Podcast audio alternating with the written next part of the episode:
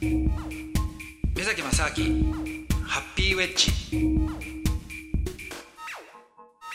目崎正明です。アシスタントの佐藤光です。今週もロバート・キャンベルさんをお迎えしてお送りしていきます。目崎正明ハッピーウェッジ。ゴルフの話とかってちっとも面白くないんだよね。あとは野球の話とかさ、野球、サッカーもそうだけど、観戦するスポーツってスポーツをやることを僕は面白いし、自分でスポーツを見る観戦もするんだけど、知らない人たちと同年代の40代50代の男性と集まって、そこでなんか野球の話をしててそのために新幹線ね、なんか3時間乗って乗り継いできたのかなと思ったり、そういう面と、もう一つは非常にそれがウィ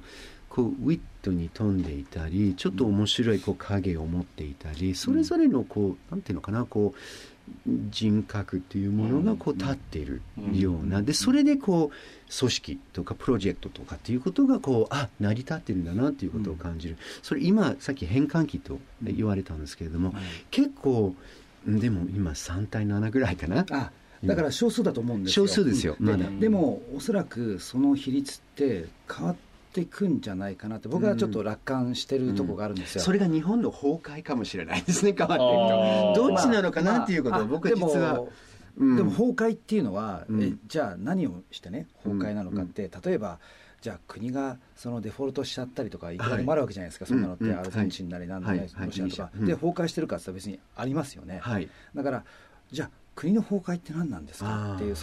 じゃあその国のもともとの文化をなくしたらそれ崩壊なのかって別にありますよね。賛がありっていうやつですね。だから滅びても、でも崩壊するんだっていう危機感を煽ることで現状維持する人たちの勢力のその糧になっていることって多いですよね。なるほどね。今安保法制案のことを今ね頭をよぎりましたけれども、つまりここはやっぱり緊張している、状況が変わった、大変だ、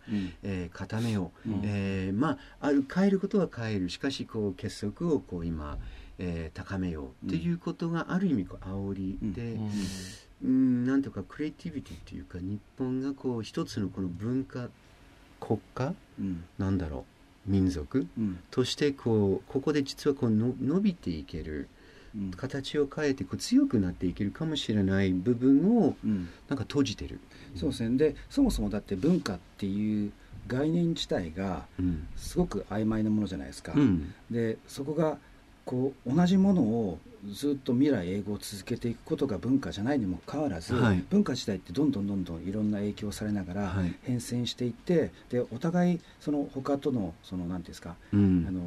協調だったりとか、影響を総合的に影響されながら、その中の独自のものが少しずつ変わっていくっていうのは多分文化の本質だと思うんですよ。でも一般的に文化って言った時に、いや今あるものを維持すること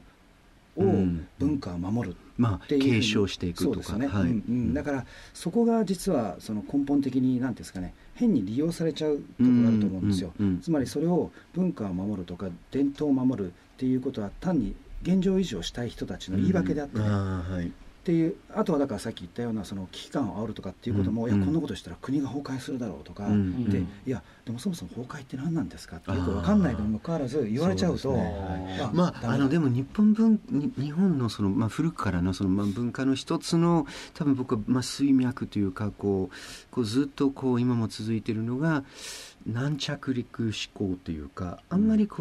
断絶を作ったり、クリーンブレーキっていうのかな、それよりもちょっとなだらかに、なんか色が変わったのかな、光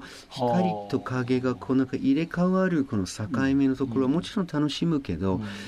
どちらかというとなだらかな移ろいというか、はっきりつけないというか、つけない。でも変わること、新しいことに対するこの好奇心であったり、作っていくっていう意欲があるけど、すごいスパッと。例えば中国だと本当に政治的にもう1000年以上の間に何度も本当にものすごい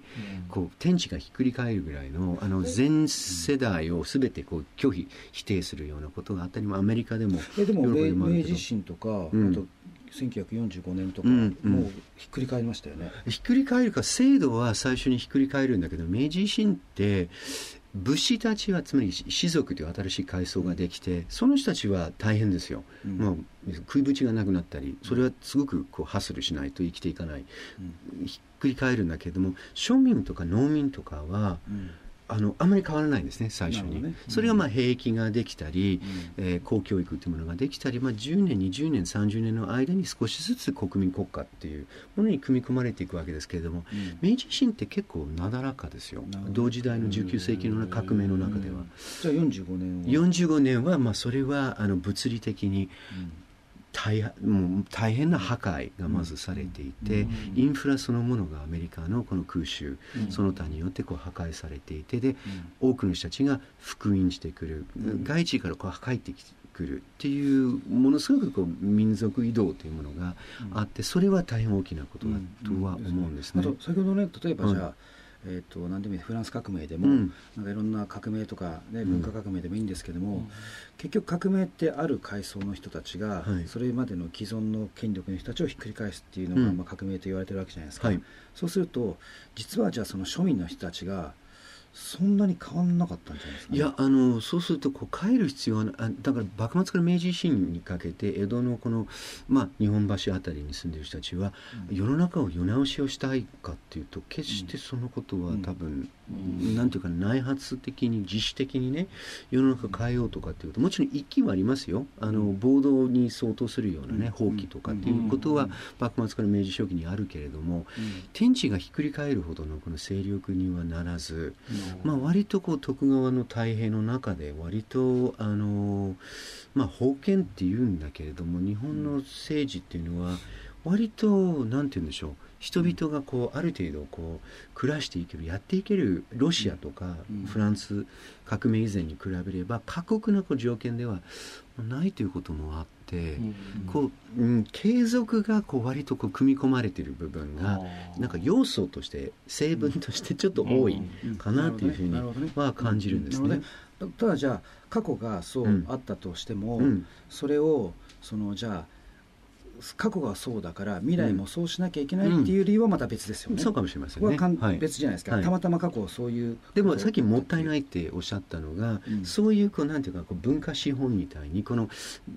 継続をしながらこうなだらかにこう舵を切っていくっていうようなあり方っていうのはもうすでにあるので、うん、それをこう使ってこう、まあ、次にこう作っていくっていうことが、うんまあ、割となんかこう資本のこの運用としてはうまくいければ、うん、世界に結構いろんなことをそこで、まあ、平和であるとか、まあ、平和っていうのは難しいかもしれませんけれども、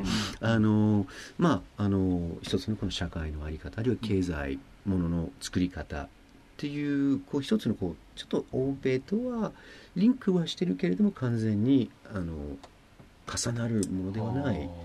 のとしてはやっぱりあるかなって気はしますね。さあ話は盛り上がってるんですけれども、うん、あっという間にですねお時間がいってしまいました。あ、そうですか。あれ？ぜひね文学の話も伺いたかったんですけど、あ、そうですか。あれここじゃなかったですね。ここじゃなかったですね。あれ想定していた1週目の話題で4週分いっちゃうってやつ。あ、そう。ということは、はい、また来ていただかないと。3回目？そうですか。いやいやいや。3回目じゃなくてぜひもういつでもこれでも。はい。はい、やっぱり時間放送の1回の尺が短いんでこう、はい、あっという間に時間がいってしまうんですね。うんまあもうあっという間に最後じゃあどうですかそうなんですよキャンベルさんじゃなくていやそうですねロバートはいはいすいません自然に入れたかどうかものすごい違和感ありましたねずっとドキドキしてたんですよものすごく今声から多分伝わってると思うんだけどこの居心地のこうちょっと微妙に悪いこういうね言いにくかちょっとぜひ次回また来ていただいた時はもうすんなりねロバートとはい言えるようになりたいなと思いますので大丈夫だと思いますぜひまたよろしくお願いいたしますというわけで4週お付き合いいただきましたゲストはロバート・キャンベルさんでございました。ありがとうございました。こちらこそありがとうございました。宮崎さん面白かったですね本当に。